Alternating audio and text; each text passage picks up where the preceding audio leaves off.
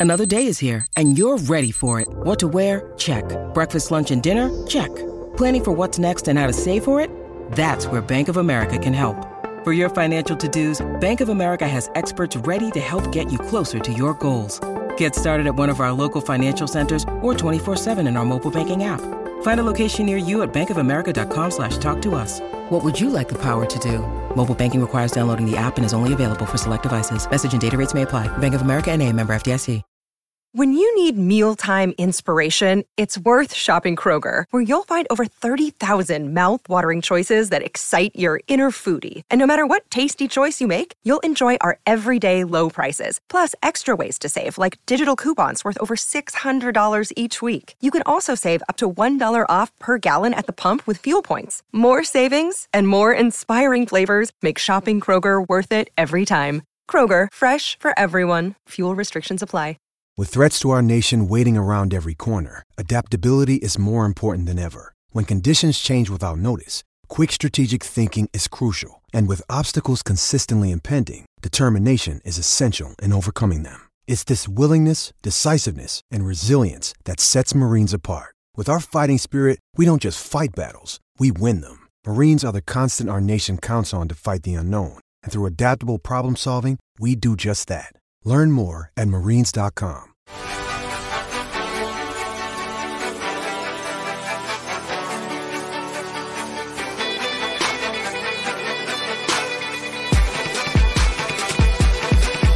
The show goes on. This is the Offishial Show on the Fish on First podcast channel with me, Ely Sussman, the founder of Fish on First, bringing you guys complete Miami Marlins coverage all year round. Happy New Year. If I haven't spoken to you already, first recording of 2024, putting it out there. Not on the usual schedule. I've been busy for the past week, week and a half, moving to a new place, new background that is soon going to fill up with some customized artwork behind me. I still need to get the lighting figured out in front of me. Still a lot to learn. Wanted to see how the acoustics sound in this new setup. It's different from my previous studio and uh, all of that. And I felt it was a good time to just throw out an episode, one on a spontaneous topic, kind of an unplanned discussion here, but one that I felt was relatively important to bring to Marlins fans, ones that I think even my own staff kind of underrate and sleep on international free agency, specifically amateur players will be signing with the Marlins later this month. Um, if you don't already, subscribe to Fish on First wherever you get your podcasts Apple, Spotify, Google Podcasts, and on YouTube, right around the 2,000 subscriber milestone on YouTube. So, liking, commenting, rating, and reviewing wherever applicable on those platforms, all that really helps us a whole lot. Hey, keep up with our stuff on fishonfirst.com. Become a super subscriber as well for a small monthly payment all those super subscribers get access to our super subscriber only Discord channel, but the Discord channel as well on Marlins Discord that is open to everybody. So the link to that is in the description of the episode as well for anybody that wants to talk Marlins around the clock, not just with me, but with hundreds of other Marlins fans that are in Marlins Discord server. International free agency. If you're watching on YouTube, you see this group photo of Marlins players. That's from January 15th 2023. And there's going to be a recreation of that on January 15th, 2024, when the new international signing period opens. I, I feel like this gets overlooked the importance of international free agency. You've probably noticed, just as being a casual baseball fan, that international players are more represented than ever before among the Major League Baseball player population. And all those guys get to that point somehow, eventually, or I should say, originally, they come into Pro Ball by being free agent signings at the very start of their careers before anybody really knows what they're going to be. And the process is perhaps a little different than you thought it was coming into this. So I hope to educate you guys a little bit on, on how all this works and how it impacts the Marlins. Compare it's not on the same scale of importance and impact as the amateur draft in for US born players as well as those in Canada and Puerto Rico. But all players outside of that that don't go through um, one of those countries, for the most part, they enter pro ball as international amateurs. Just to put some numbers behind it, I have picks of the Marlins' current 40 man roster right here. And the ones on here who have a, for those watching, those that have a, just the year on its own next to their name under original signing information, those are draft picks. And for the most part, those that have a month and a year next to their original signing information, those are amateur signings internationally. 40 man roster. Out of all those players, you have Luis Arraez, Jazz Chisholm Jr., Bryan De La Cruz, Jesus Sanchez, Avisail Garcia, Christian Bethancourt, Vidal Brujan, Eury Perez, Edward Cabrera, just to get to the rest of the roster here. George Soriano, we have the artist formerly known as Sixto Sanchez. We have the former Cy Young Award winner, Sandy Alcantara, Victor Mesa Jr., Roddery Munoz, Huascar Brazoban, and actually Caleb Ords on the very bottom. He was an undrafted American free agent. So he is actually not an international guy. But we went through the 40 names there. 15 of the players on the current Marlins 40 man roster got their starts as international amateur free agents. That is 38% of this roster. It includes, when healthy, the very best pitcher on this team. It includes the best hitter on this team. It includes perhaps the most quote dynamic player on this team in Jazz Chisholm Jr. All these guys from different countries. The biggest contributor to this international free agent population is the Dominican Republic.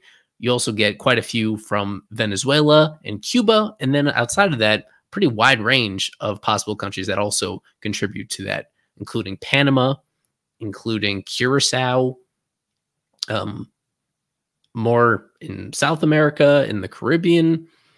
You also have occasionally some Asian players that come over through internet as amateurs, although that is not quite as common.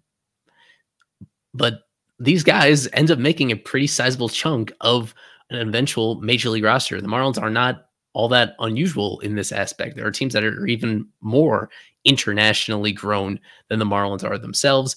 But if you also, when going through those names, you may see a pattern that almost all those were traded from other teams that originally signed those guys internationally. The one standout who was drafted and developed entirely by the Marlins internationally, Eury Perez. So he has been, in recent years, he's been far and away the most clear example of a success story of the Marlins turning $200,000, if I remember correctly, of his signing bonus into somebody that we think now has the ability to be a perennial all-star starting pitcher.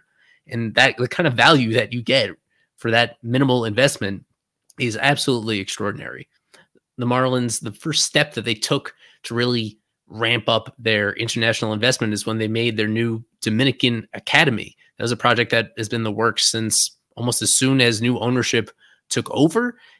It finally had its grand opening in 2022 the international free agent process has changed quite a bit through the years. most recent one came um, less than a decade ago, where they have now pretty strict bonus pools, which means that most of these teams are on very level playing field here in terms of who they can bring in. That's a part of the amateur draft process as well that we probably don't talk about enough. How there are bonus pools assigned to each teams, but there's more of a variance there where the teams picking at, at the top might have two and a half or three times as much money available to them to make those signings. So it's not only about the best player available, it's about those that you can actually afford with your bonus pool money.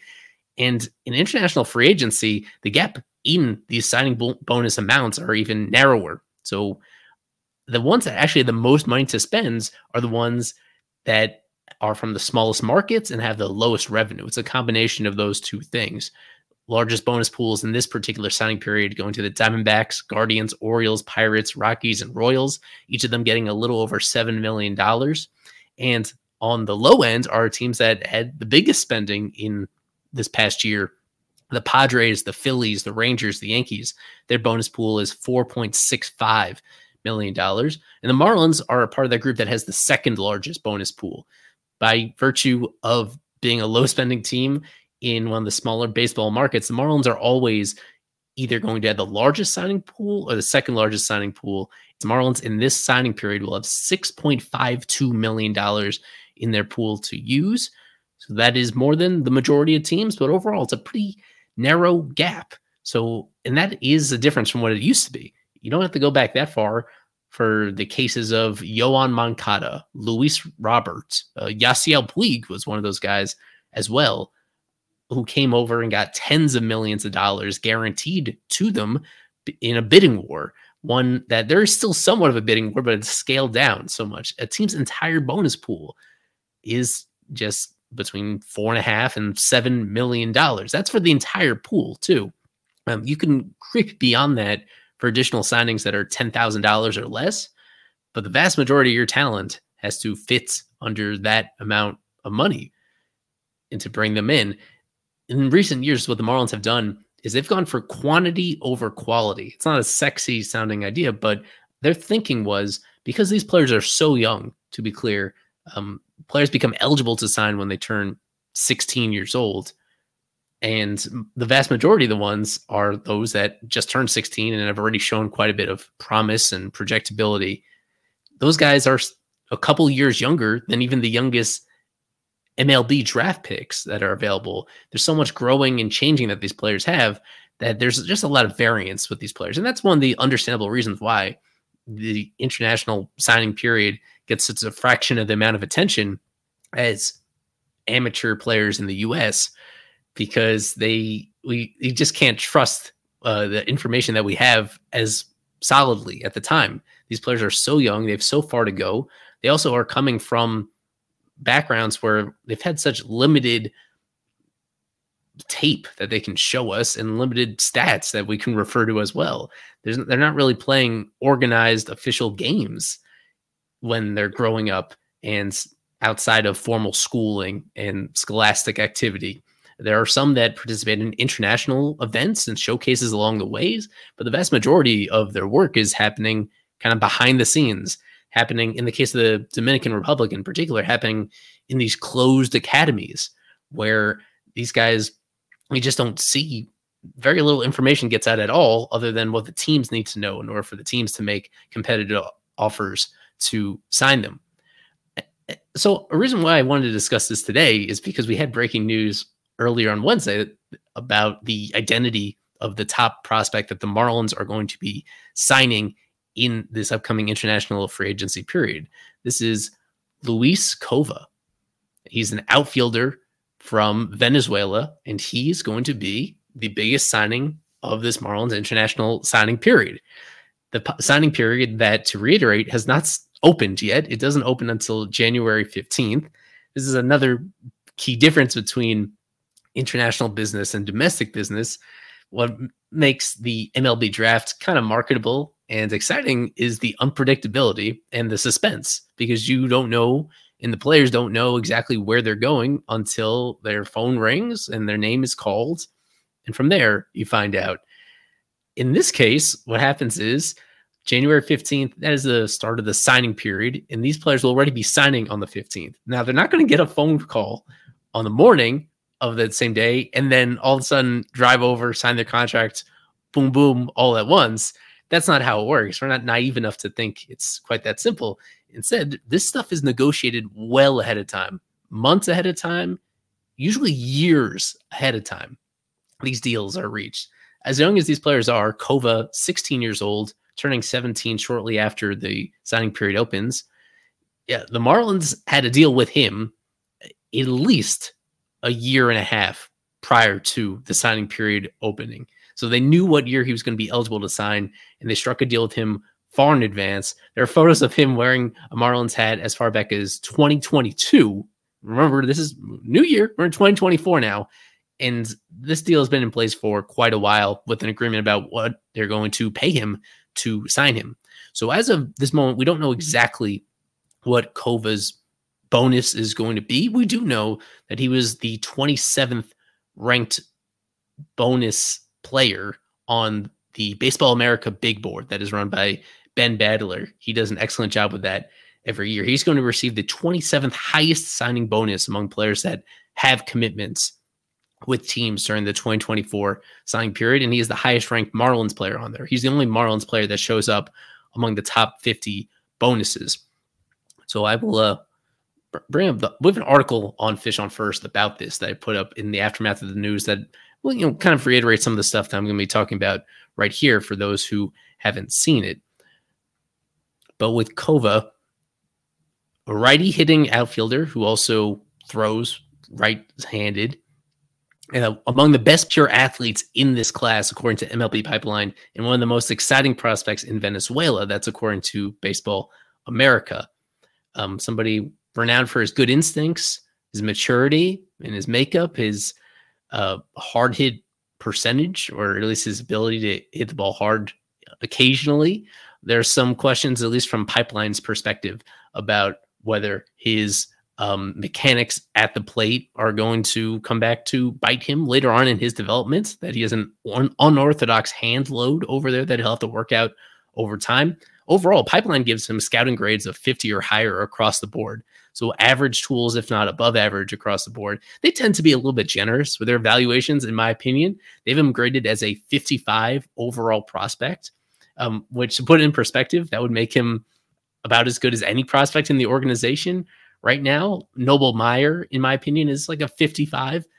And I think it might be a little bit premature to put Cova in that category, considering how far away he is from the big leagues. But to get back to the dollars and cents part of it, 27th ranked in terms of his signing bonus amount.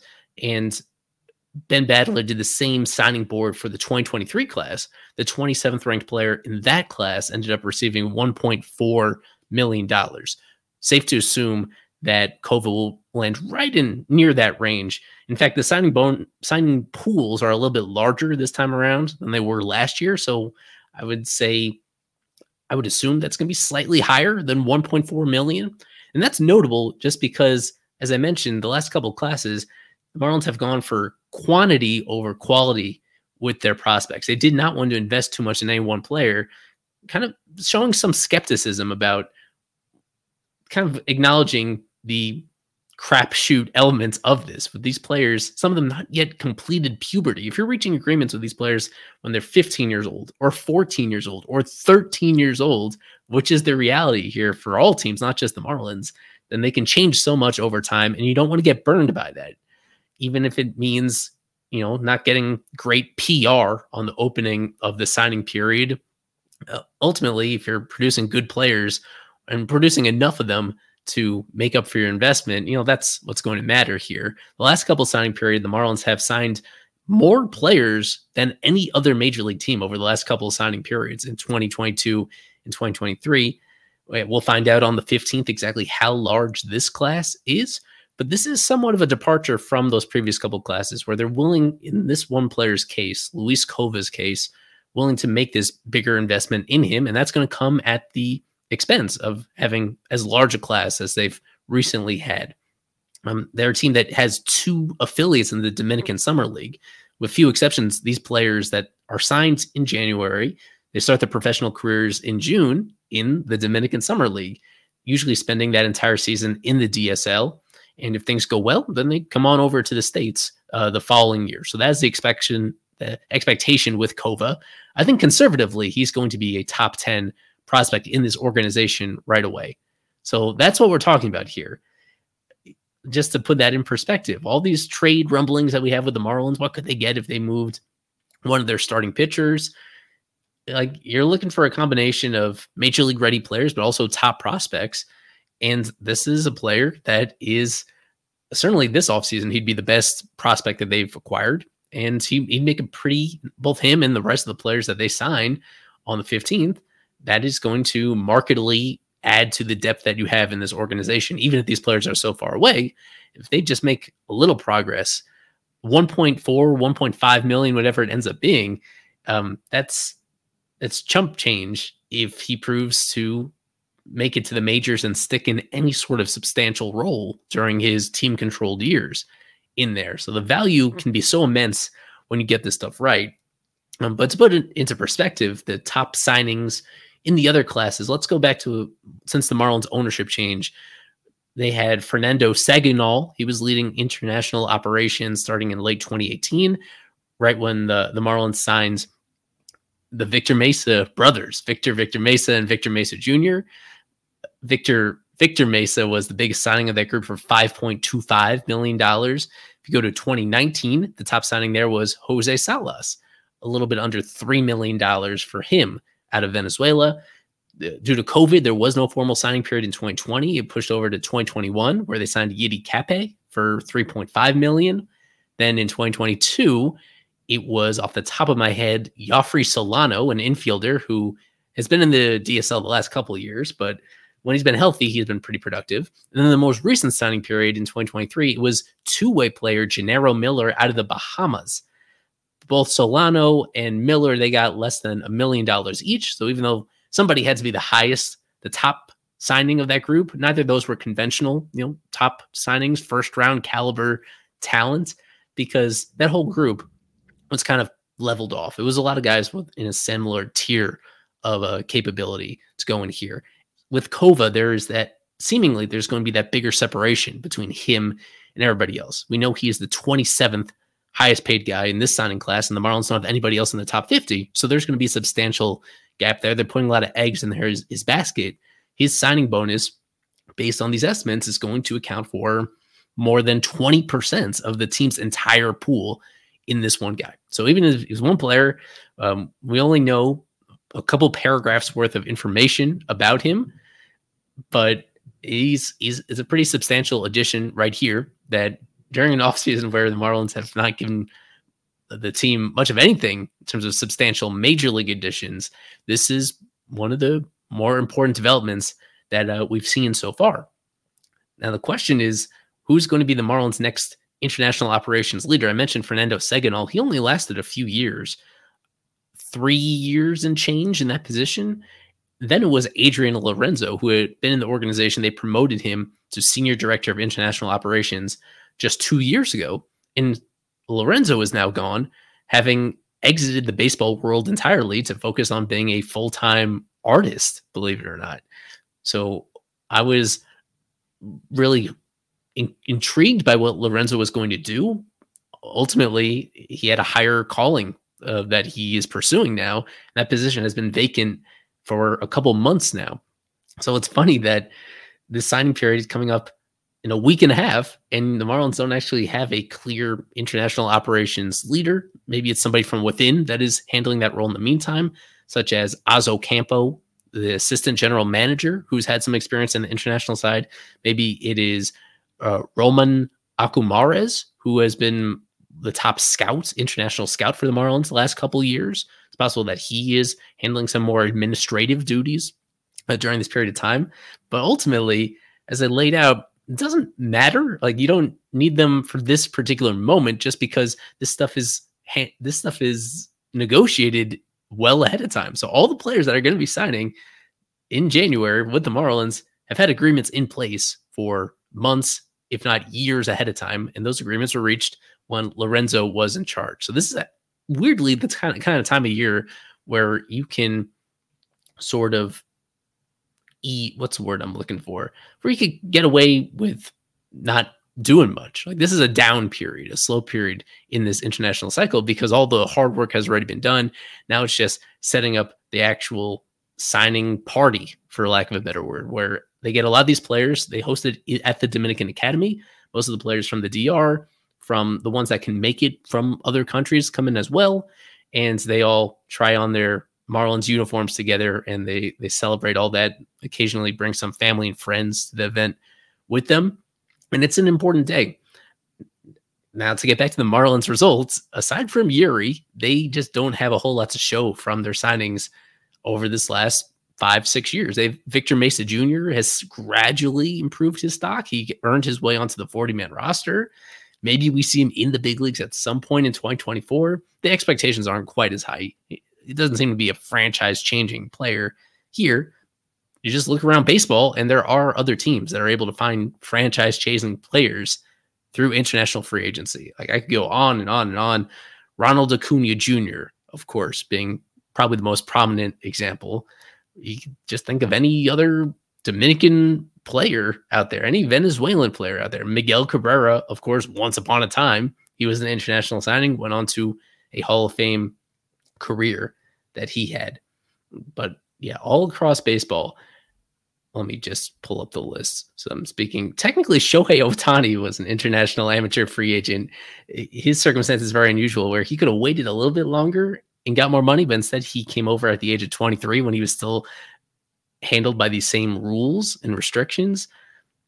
Um, other than that, Julio Rodriguez is probably the next biggest name to point out there. International amateur free agency. Juan Soto, international signing. Jose Ramirez of the Guardians. I already mentioned Luis Robert. You can get Hall of Fame caliber players through this international process. And for a Marlins team that is just not going to be competitive, as they've shown this offseason, and I would imagine for the foreseeable future, they're just not going to be competitive with, you know, top of the market major league veteran free agents, ones that have all this major league experience and command hundreds of millions of dollars in guarantees. It, it does not seem like there is comfort from Bruce Sherman's perspective to invest in that. So how are you going to create your star players? You know, some of that comes with better amateur drafting. Earlier this offseason, they hired a new lead amateur scouting director in Frankie Piliere. One of my recent podcast episodes was on that. That could be a step in the right direction. We know that they are in the works of just retuning a lot of their player development philosophies. So wait to see exactly how that comes together and how they can get more out of these players once they are already in their system and in pro ball. Another very important element of that is going to be international free agency, trying to find these young players, the youngest possible players that you can evaluate and getting those correct. This is the one aspect where me personally, this is I have such a hard time imagining how it is that these scouts pull it off, how they pick a player might not even be all the way through puberty yet and try to project exactly where he's going to be 10 years from now when he's in his theoretical major league prime. That's extremely impressive, but there are teams that do it effectively, and those are the ones that in a lot of cases that they have the edge over other teams that are missing out on that aspect of it or have to go outside the organization to trade for those players once those players stocks and values have climbed substantially through major league performance or even upper minors performance. Marlins have to get better at international free agency. They can't go one all-star every half decade from that process. They need to be even more successful, but it's really more so than like aiming for stars. It's about having just quality major league depth that you can bring up through your system like that. And just have a higher success rate to bring those guys all the way up and having them fill some sort of substantial role on your major league roster for a few years. Um, the value of that is pretty substantial as well. So where they're kind of in limbo for the moment in terms of who is going to reshape the, the next step of what they do internationally as well. Um, but we have this pretty big occasion coming up on the 15th. Excited to learn who else, aside from Cova, is part of that international free agent class. We'll, of course, have it covered on fishonfirst.com. And I'm sure we'll update our prospect rankings accordingly as the season gets closer, squeezing these guys in, knowing at least one of them is going to fit pretty comfortably inside our top 30 list. So, a relatively quick podcast episode by my standards here on the Offishial Show. Um, I'm sure my presentation will look even flashier the uh, next time around, and we're we're going to get back up to full speed in terms of our Marlins coverage now that I'm all settled in for the new place. I appreciate everybody's support. I remind you to um, subscribe and like, rate, and review wherever applicable for our Marlins stuff, and just look forward to what else we have coming up uh, down the pike. As I think the slowest part of the offseason is gratefully behind us. And uh, yeah, there's still a lot to do. A couple different directions the Marlins themselves could go, and whether we agree with it or not, we're going to provide you with uh, as comprehensive and insightful, entertaining coverage of the team as we always do moving forward. So I've been Ely Sussman. Thanks as always for your support, and go fish.